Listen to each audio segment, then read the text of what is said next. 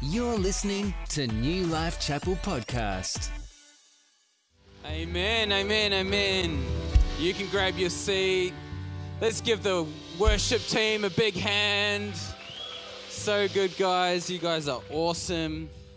How good is it to be worshiping together? So good. I love, one of the things I love the most about uh, church is the ability to come together and praise God, worship Him. And um, I'm lucky enough that this morning I even have my daughter with me for the first time in church. So, my own little cheer squad.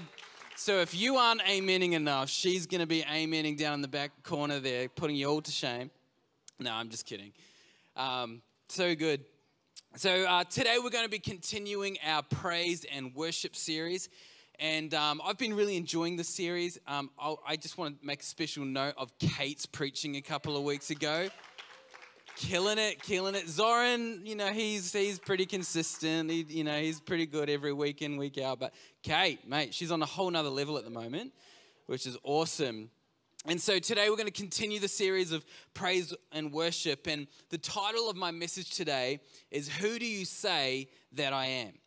Who do you say that I am? Because our praise and worship is heavenly uh, is heavily influenced by what we think of God and who we think God is. The level of our praise and worship is heavily influenced by what we think about God.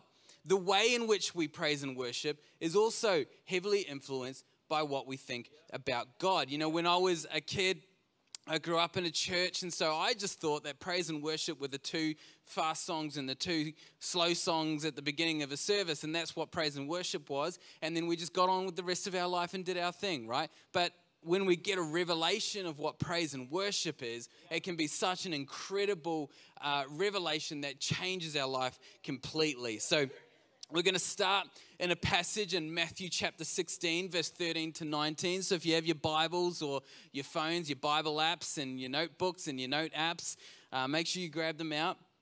And uh, we're going to turn to Matthew chapter 16, verse 13 to 19. We're going to read that then we're going to pray, then we're going to get straight into it. Does that sound good? All right, tell me when you're ready. All right, we're ready. Matthew chapter 16, verse 13 to 19. It says, Now when Jesus came into the district of Caesarea Philippi, he asked his disciples, Who do people say that the Son of Man is? And they said, Some say John the Baptist, others say Elijah, others Jeremiah or one of the prophets. And he said to them, But who do you say that I am? Simon Peter replied, You are the Christ, the Son of the living God. And Jesus answered him, Blessed are you, Simon Bar Jonah, for flesh and blood has not revealed this to you, but my Father who is in heaven. And I tell you, you are Peter, and on this rock I will build my church, and the gates of hell shall not prevail against it. I'll give you the keys of the kingdom of heaven, and whatever you bind on earth shall be bound in heaven, and whatever you loose on earth shall be loosed in heaven. Lord, we come to you this morning to give you praise and to worship your name. We ask today that you speak to us through, uh, through, and reveal yourself to us through your word. And Lord, let your, your spirit do a work in us as we listen. In Jesus' name, amen. Amen. So, Georgia, my, my daughter, she's 10 weeks old right now. And uh, she's a very alert uh, and intense baby. And like all uh, babies, she loves lots of attention, she loves feeding, and she likes mum and dad cleaning up explosive poops. That's pretty much her life right now. She doesn't do much else. I would say that she loves to sleep, but that would be a lie. She does not love to sleep. That is not one of the gifts that God has given us uh, with, with, with Georgia. But I think she probably got that from me, to be honest. I'm not a great sleeper either. But um, however, because so, so, she wants to be, she doesn't like to sleep. She wants to be a part of everything. She wants to be included in everything. But because she gets quite tired, she doesn't sleep as much as she should. She starts to get a little bit, should we call it emotional, right? She just gets a little bit emotional. And when she is emotional, she can't talk. So she can't tell us, you know, who she is, what's going on, what will fix it. And, you know, I, I notice there's a few of us, uh, you know, who have a few newborns in the room. It gets a bit frustrating. We're just like, come on, tell me what's wrong. Let me fix it for you. Uh, but that's not the reality. And it reminded me of a story of, uh, you know, when, when you have a newborn, all the stories of when you were a newborn come up when you were with family. Anyone know that? So uh, I was reminded of a story of in my own life when I was a toddler. And when I was a kid, I was a very energetic child. Uh, a lot of people used to ask my, uh, my mother whether I had ADHD, and she would respond by saying, No, he's just a very active child just a very active child. She um, made sure that label wasn't placed on me. Good on her. But I knew what I wanted and I would go for it. And often that included running, climbing trees, and doing dangerous stunts. Those were the three things that I would just be doing uh, every day. I had a brother, however, and he wasn't, he was only 14 months younger than me. And he was a bit different. He didn't talk as much. He was a lot more chill than I was. He kind of, you know, just hung about, read books. Well, not at that age. That was later on. But anyway, he, he just, he was a chiller. He, that was the kind of, uh, kind of person that he was. And because of that, I thought that I would use that to my advantage. And so, because he didn't talk much, I would talk on his behalf. So, I would say things Jared wants an ice cream. Jared wants to go for a walk. Jared wants to go to the park. Jared wants to climb a tree. Jared wants to jump on the trampoline. Jared wants to, Jared wants to, Jared wants to. But the reality is, Jared didn't really want to do any of those things. I wanted to do all of those things, but I decided that the way for me to get what I wanted was to put these declarations and labels on my brother. And that went well for a time. Unfortunately, there was a time where my parents decided to, I don't know what they were doing, but they went for a walk. And my brother and I were left in the car and my brother decided that he wanted to teach me a lesson. So he got out of his seat and proceeded to bite me all over my body to let me know that I was no longer allowed to declare on his behalf what he wanted to do. He needed to tell that himself. So when the parents came back, tears all over my face, bites all over my body, and I tell you what, I learned my lesson that stop declaring for Jared. But isn't it interesting that that's sometimes what we do with God? Sometimes we, we feel like we can't hear God, we can't see Him at work, we can't, we can't um, see Him doing things in our lives. And so instead of, I guess, holding on to the things that, that God has revealed Himself to be, we start to, to declare things for God that is based on who we want God to be rather than who God has revealed Himself to be. And the difference between my brother and God is that my brother was less than two, and so he really only had a very short amount of time, and he wasn't able to declare what he wanted, right? But the difference is God has been around forever, but has been revealing himself to us for thousands and thousands of years and has been revealed through the scripture. So, the question I have for you today is who are you declaring God to be? Who are you declaring God to be? This question is important because praise is a declaration of who God has revealed himself to be, not a declaration of who we would like him to be. I'll say that again. Praise is a declaration of who God has revealed himself to be, not a declaration of who we would like him to be. So God is not a God who fits in our little box and uh, does what we want and is who we want him to be. He is a God that is beyond measure and unimaginably creative. He is incredibly just and fair, and he is completely pure and good. But how can we say that? We can say that because he's been revealing that of himself for thousands and thousands of years through his scripture.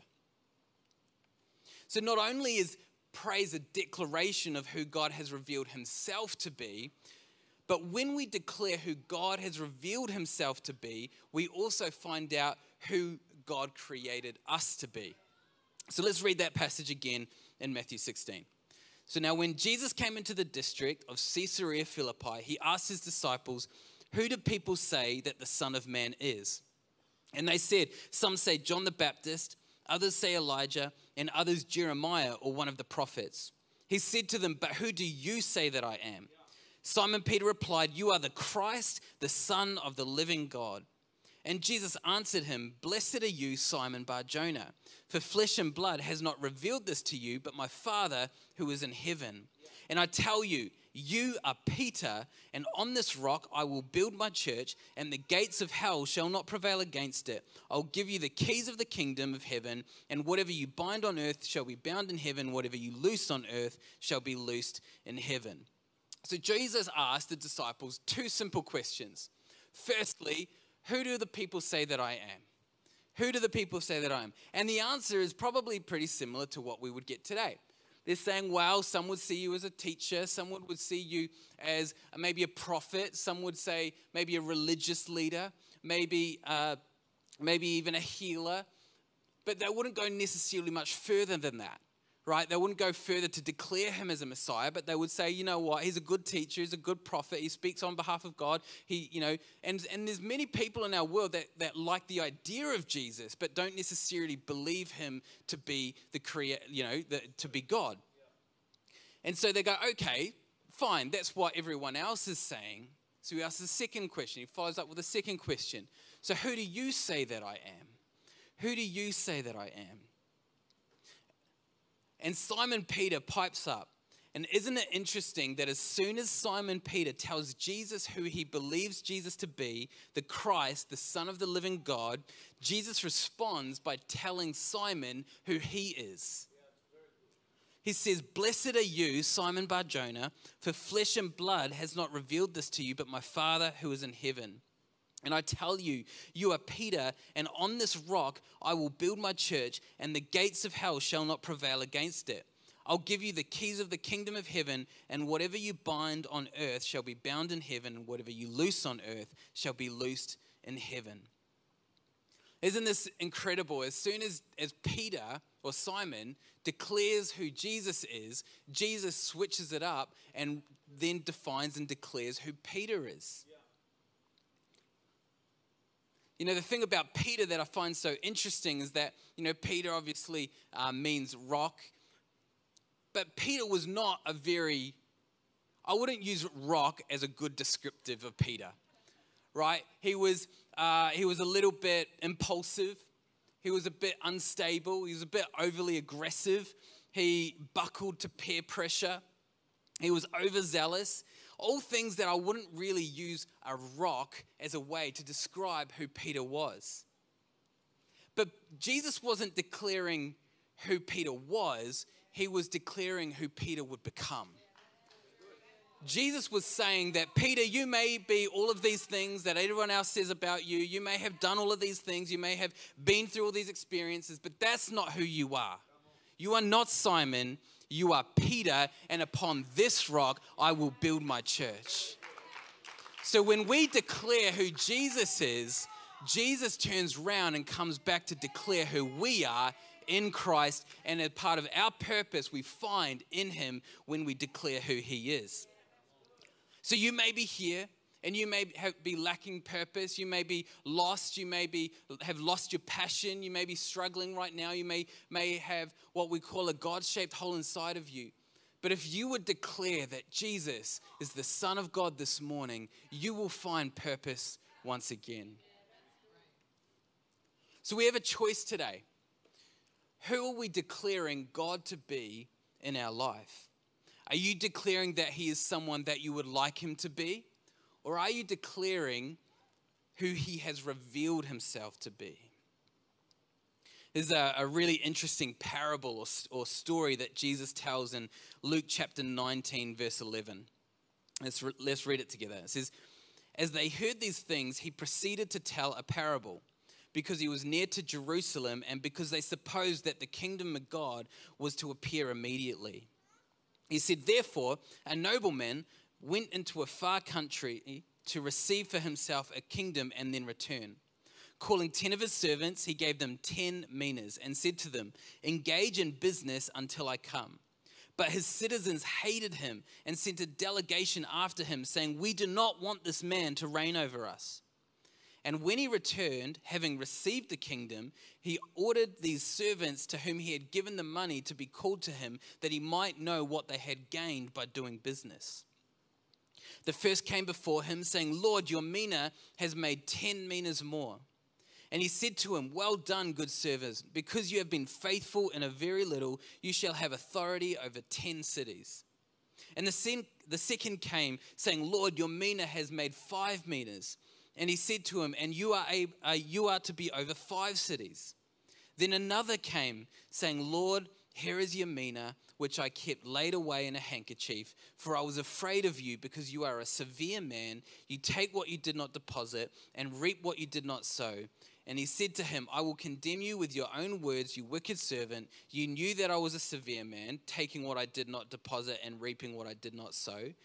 Why then did you not put my money in the bank, and at my coming I might collect it with interest? And he said to those who stood by, Take the mina from him and give it to the one who has the 10 minas. So, this story that, that Jesus is telling is he's kind of using it as a bit of an analogy to his own, uh, his own story that is about to, to take place. Is he's describing about how there will come a time where Jesus will die on a cross and he will rise again, but then he will leave earth to, uh, to um, uh, take ownership of the kingdom. And it, and it, um, and many of the nobleman's subjects did not want to recognize the nobleman as a king in the same way that today there are many people who do not want to recognize Jesus as their king.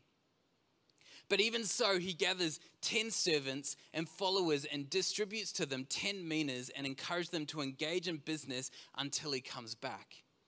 In other words, get busy and be faithful and use these resources that I give you to expand what I've given you. And upon his return, some came and showed their faithfulness to him by bringing him the fruit of their work. And they were rewarded handsomely with authority over cities because of the results that they had received as a result of putting that, those resources to work. So, what was the difference between the ones that were fruitful and the one that came back with nothing? The difference was not in who the nobleman was, the difference was in who the servants believed the nobleman was.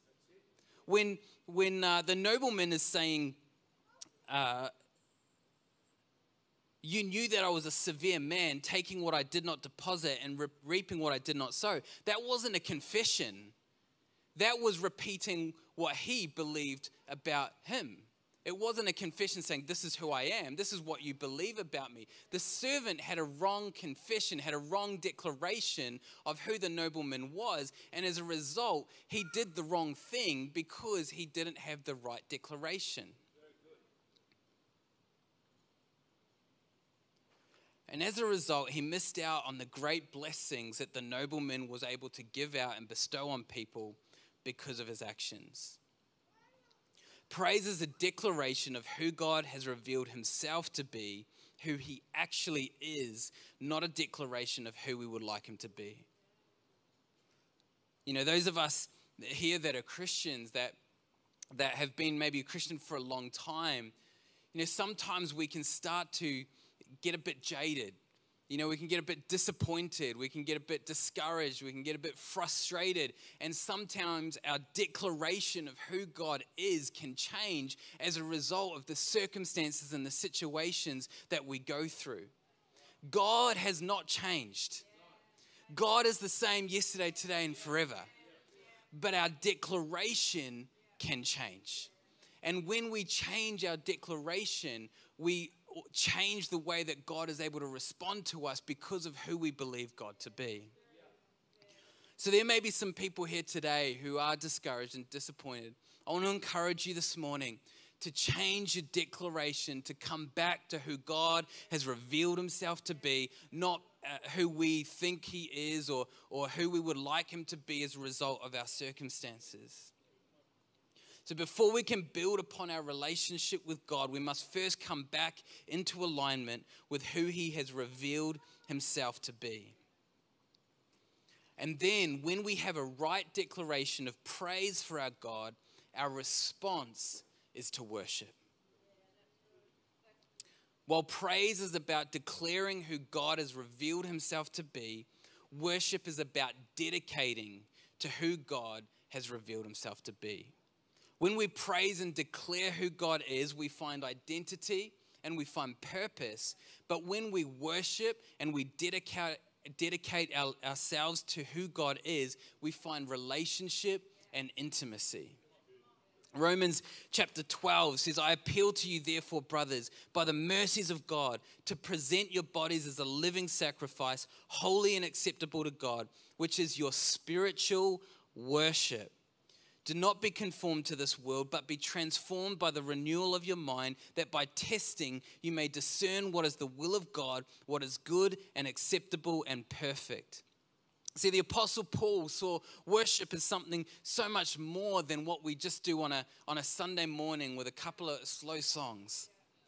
He saw it as a whole uh, dedication of our entire bodies, our, our inner being, our, our external choices, our decisions, our actions. The whole lot is, a spirit, is our spiritual worship to God when we wholeheartedly dedicate our bodies, our internal being, and our external actions and choices to God, we draw closer in relationship and intimacy with God. We become transformed by the renewing of our mind so that through the tests and trials, because we will go through tests and trials, we'll be able to remain connected to Him and, and know His will and what is good, acceptable, and perfect. However, the level of our worship, the level of our dedication to God depends on what we declare about God. I want you to think about it this way. Um, I want you to think about your, your favorite sports team for a moment. And if you're watching online, maybe you can put in the comments what your favorite sports team is. Has anyone got a favorite sports team in here? Come on, I live in Victoria. You guys all have a favorite sports team. It's literally the first question I got when I moved to, to Victoria. What's your sports? What's your team? So for Pastor Zoran, it's the Geelong Cats, right? He loves the Geelong Cats. Any other good teams out there? Saints, Bombers, Hawks, Panthers. Oh, some rugby league. Come on. So I, I grew up in, in New Zealand, all right? So in New Zealand, there is only one team there's literally one team, and that, that team is the All Blacks, right? There's, there's, there is no other option. There is no other team. The team is the All Blacks. And if you don't support the All Blacks, they put you on a plane and send you to Australia, all right? So there is one team. And, and rugby in, in, in New Zealand, look, it is a bit like a religion, right? Everyone wakes up at three in the morning to watch the, the, the All Blacks play England or Ireland or, or whatever you know, it's just, it is who we are. We get up and watch the All Blacks play in the coldest stadiums in the world. They're freezing cold. But we get up because of who we believe the All Blacks to be. We believe that the All Blacks are the best team in the world. They are the best team in the world. And there's a reason why we dedicate our time. We'll do silly things like get up at three in the morning to watch a match for an hour and a half and then go back to bed, right? Like there's a reason that we spend money to go to these matches in the freezing cold to watch our team play. There's a reason that we spend money on the latest uh, rugby jerseys with the names and numbers and all that kind of stuff, right? And in the same way, Pastor Zoran, there's a reason why he goes for the Geelong Cats. He believes that they're the best team in the world. Pastor Todd believes that the Melbourne Demons are the best team in the world. Right? But there's a reason. But the thing is, what we declare over our team is going to depend on how much we support our team. So, in the same way, what we declare about God will determine how much we serve and support our God. So, there are some of us today that, you know what, you've, you've kind of been falling away. You've been going through some struggles, you've been going through some challenges, you've, you've, uh, you know, there's just been a lot of stuff going on. Maybe through this pandemic, you've been feeling discouraged and disappointed and frustrated. And believe me, I've had those moments. But you know, the, the solution to that is not to just sit and just sit in self pity, it's to change the declaration of who God is in our lives. When we change our declaration of who God is in our lives, something changes inside. We find our purpose, we find our identity, we find our relationship with God, we find intimacy with God, and all of a sudden we start to understand what we need to do. Coming back to Romans 12, we start to be able to discern what is the will of God, what is good and acceptable and perfect. And if you're not able to discern the will of God today, I want to encourage you to change your declaration of who God is. So, praise is a declaration of who God is, worship is a dedication to who God is. So, who are you declaring God to be this morning? I want to take a moment right now to invite those that may be here and you don't know God. You haven't declared that God is, you know, Christ, the Son of the living God. You've never made that declaration before, and you're not even sure about it. But you know that there is something missing. Your identity, you're not sure about who you are. You're not sure about your purpose in life. You, you, you have what we call a God shaped hole inside of you. I want to give you an opportunity this morning to meet the God that loves you and created you and wants to be back in relationship with you. And I'm going to ask you to make a declaration of who God is. And in doing so, you will find your purpose and your identity in a loving Father. Thank you for listening. For more information about New Life Chapel, please go to newlifechapel.org.